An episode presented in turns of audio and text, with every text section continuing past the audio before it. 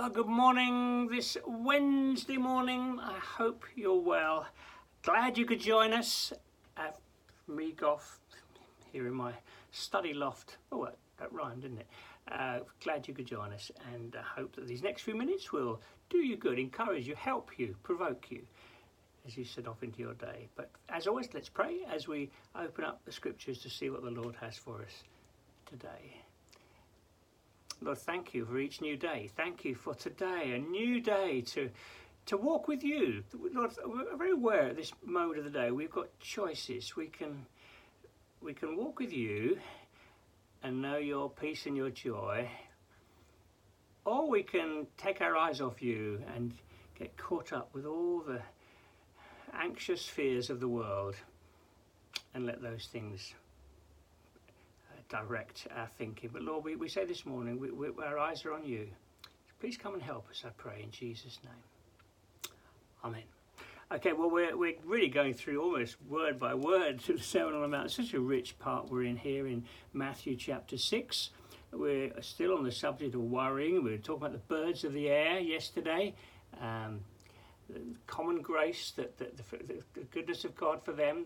That they still do a bit of work going out and getting it, but it's there for them to find. And similarly, we're to live a little bit like that, yet knowing that we've got a Heavenly Father. We've got special grace, personal grace. We're children of God.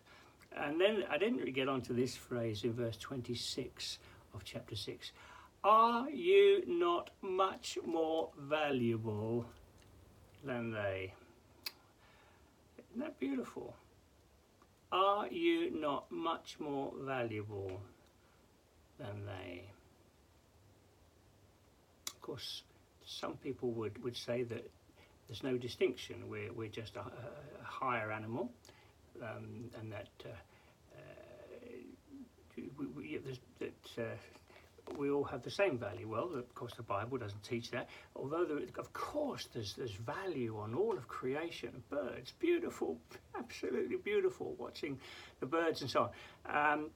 But we've been made in the image of God. We've been made for a relationship with God. And the Bible tells us that we are more valuable than the birds of the air.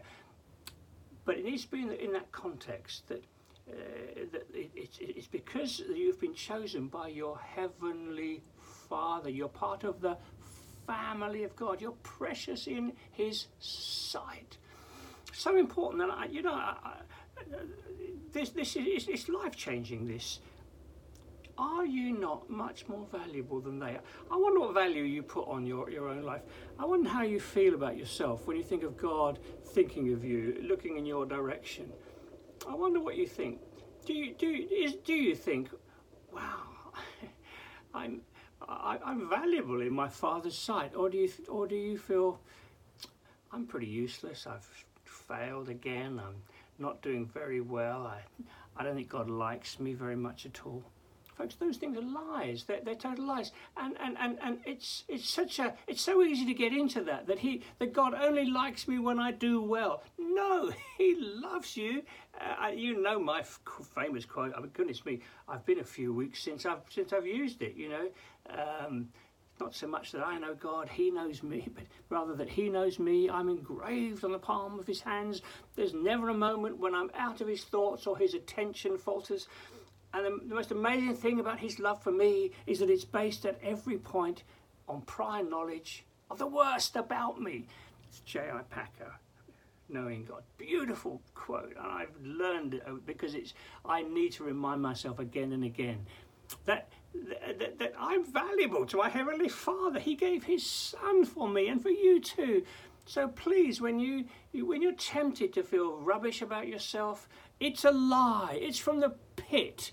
It's to weaken you. It's the enemy trying to undermine and weaken your faith. And we need to resist it. No, that is not true. I'm highly valued by my Father. And that makes us it doesn't make us proud. It makes us wonderfully grateful. It's beautiful, isn't it? Are you not much more valuable than they, the birds of the air? You are. You're a trophy of grace. You are saved by the blood of the Lamb. And then he goes on, verse 27, can any one of you by worrying, worrying's the big theme here, can any one of you by worrying add a single hour to your life? There's a very sort of common sense thing about this, you know. Worry is pretty stupid, pretty foolish, okay? That's what it's saying here. It's foolish. Listen, your days are determined by the Lord. They're determined by the Lord. That doesn't mean we don't look after this gift of life that God's given us and so on, but your days are in His hands. You can't add a single hour to your life. You can't. You can't. Your days are numbered by the Lord. What a thought. It's very reassuring, isn't it? If you have to go into hospital and have operations and things like that, what a wonderful thing to know. You can't add a single hour to your life. The Lord knows. He's your Father and He cares about you. So, then he goes on to clothes. Why do you worry about clothes? See how the flowers of the field grow? We've done the birds, we're with the flowers now. They don't labour or spin, yet I tell you, not even Solomon in all his splendour was dressed like one of these. And if this is how God clothes the grass of the sea, which is here today and gone tomorrow, thrown into the fire, will He not much more clothe you, you of little faith? So this passage is all about faith. The Christian's faith isn't just some sort of theoretical thing. It's daily living. It's trusting. It's Lord, I'm walking with you. I entrust myself to you today. The things that are challenging me, I entrust them to you, my heavenly Father. You know I have need of these things. And of course, the world wants to get you in the grip of all these worries, doesn't it? You know, just look at the advertising on TV and so on. You know, we've seen the worry of shortages this last year or so, haven't we? Oh dear, will we get enough? Clothes, image, huge. But of course, we know that preoccupation with these things will wreck us. Image is is a huge deal in our culture, isn't it? How destructive! How many young people, their lives just being ruined with just striving after self-image, striving to be accepted and thought of as special. But here it's all in the gospel. It's all in the gospel. Are you not of much more value than they are? God, deliver us and our young people from this bondage of image and so on that is so destructive. So why do you worry about your clothes? See how the flowers of the field grow. Beautiful. And then this lovely much more again. Will He not much more clothe you? Take care of you, you of little faith. Goes on to food. So don't worry saying, what shall we eat, or what shall we drink, or what shall we wear? Because pagans run after these things. Oh, ouch. Pagans, people who don't know God, people who've got nothing else, people who have no sense of eternity. They run after these things because that's all they've got. But you and I, we've got eternity in our hearts. We've been born again to a hope that is eternal. Our lives are in His hands. We're of great value to our heavenly Father. We don't have to live like pagans, being anxious and running after all those things, much as the culture around us would try to persuade us to do. We end up with that lovely little phrase again. The pagans run after these things. Your heavenly Father knows you need them. Isn't that lovely? This is such a big theme, Heavenly Father. And as I finish this morning, my time's about gone. Your Heavenly Father knows you need them. Maybe right now there's things that you're anxious about. Maybe you haven't got what you need. There are certain needs you have that you're wondering how on earth they're going to be met. Your Heavenly Father knows you need them.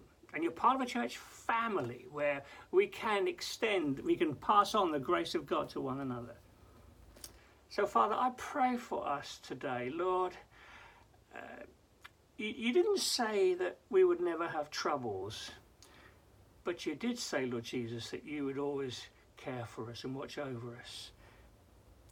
Lord, we thank you that we belong to you. And Lord, I pray that whatever we're facing at the moment, I pray that you would help us to turn away from the worrying and striving and to look at our Heavenly Father and to trust you a little bit more. Lord, I thank you that the challenges that we face are invitations to trust you a little bit more, and possibly even to wean us away from the culture of the world around us. So Lord, I pray, please help us today. And I do pray for those who are struggling. There's some needs that are just big in front of them. Sovereign Lord, Heavenly Father, would you be gracious? And I pray within church family here at Kings, we would be instruments of your grace and blessing to one another through our kindness and generosity. So Lord, I pray, help us today in Jesus' name. Amen. God bless. Have a good day. See you tomorrow morning. Bye now.